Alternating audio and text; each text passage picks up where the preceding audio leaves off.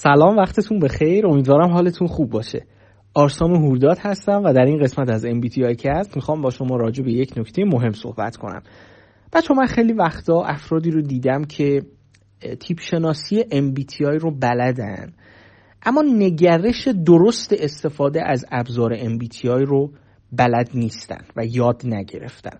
یعنی در حقیقت اینا از لحاظ دانش و دیتا یا نالج خوبن.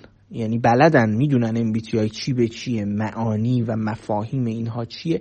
اما توی استفاده کردن و به کار بردن این ابزار ذهنیت درستی ندارن و در حقیقت اشتباه کاملا از این ابزار استفاده می‌کنن. حالا اون اشتباه بزرگ چیه؟ یکیش اینه که اینها میان بیعملی خودشون رو یا ضعفهای خودشون رو به تایپ شخصیتی خودشون نسبت میدن و این کاملا اشتباهه. در حقیقت این افراد میان تیپ شخصیتی رو یک پناهگاه خوبی می‌بینن برای فرار از مسئولیت های خودشون. یعنی شما مثلا یک حالا ایرادی از اونها می‌گیرید یا اونها رو متوجه یک اشتباهی یک رفتار نادرستی می‌کنید هر, هر چیزی که شما به اونها میگید تنها جوابشون اینه که خب تایپ من اینجوریه. type MBTI من اینجوریه. و در حقیقت برای اینها تایپ یک یک ظرفیه که انگار که باید تمام شکل تایپ رو به خودشون بگیرن همه ویژگی های مثبت و منفی تایپ رو داشته باشن.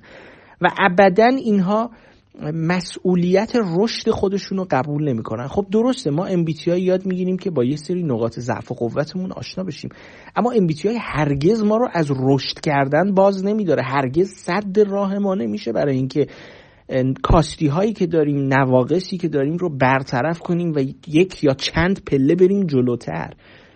اینا بیمسئولیتی خودشون رو برای رشد نکردن. برای پیشرفت نکردن و برای انطباق نیافتن با شرایط میندازن گردن تایپ. و خیلی جالبه که حالا اینا یعنی در حقیقت برای اینها میشه یک دستاویز. من می‌خوام بگم شما اینجوری نباشین. برای اینکه تایپ یه قسمتی از ماجراست که اگرچه که اطلاعات خیلی خوبی راجع به نقطه قوت و ضعف و توانمندی های ما به ما میده و ایده های بسیار فوق العاده ای می‌تونه به من بگه بینش و insight فوق العاده ای راجع به این که مسیر من چی می‌تونه باشه توی چه شغلی می‌تونم توانمندی نشون بدم. ایده پر از جرقه و ایده است MBTI برای یه آدمی که اهل رشد باشه. اما هیچ وقت تو رو از پیشرفت کردن باز نمیداره. من می‌خوام بگم مواظب باشید مسئولیت گریزی خودمونو گردن تایپ نندازیم. بعضی آدما مسئولیت گریزن. بعضی آدما شونه خالی می‌کنن از قبول کردن اینکه okay تو comfort zone ت type ه حالا قرار نیست تا ابد تو comfort zone ت بمونی. می‌تونی بیای بیرون می‌تونی بیای رو نواقصت کار کنی می‌تونی بیای روی ایراداتت کار کنی و اساسا به خصوص تو محیط کار وقتی بحث راندمان مطرحه تو دیگه نمی‌تونی بگی من تایپ هم اجازه نمیده اینجوری باشم. یا یه مدل دیگهش اینه که خیلی ها میان میگم من آدم تنبلی هستم. آیا این به تایپ هم ربط داره؟ من یه آدمی‌ام که کارامو نصف کاره می‌ذارم. آیا این به تایپ هم ربط داره؟ من آدمی هستم که الی آخر دیگه. می‌خوام بگم بچه ببین این اصلا مهم نیست که اینا تنبلی تو بیعملی تو سستی تو رها کردن در حقیقت نیمه کار رها کردن پروژه هات اصلا مهم نیست که به تایپ ربط داره یا نه. آقا چرا دنبال اینی که بدونی این مسئله به تایپ رفت داره یا نه؟ ببین تو دنبال تو می‌دونی آدم بی اهل بیعملی اهل اقدام نکردنی اهل اینی که می‌دونی باید چیکار کنی ولی کارا رو عقب میندازی خب برو درستش کن. یعنی چه من نمی‌دونم چه دردی دوا می‌کنه که بدونی این از تایپ هست یا نه. خب این که چی؟ چه کمکی می‌کنه؟ یعنی دنبال راحت کردن خودمون ما خیلی وقتا نباید باشیم. تو اگه یه مسئله رو می‌شناسی خب خیلی خوبه تشخیص دادی که اینجا ضعف داری. خب برو درستش کن. برو درستش کن و MBTI رو همونجور که گفتم یک دستاویز یا یک پناهگاه برای فرار از مسئولیت گریزی خودمون قرار ندیم.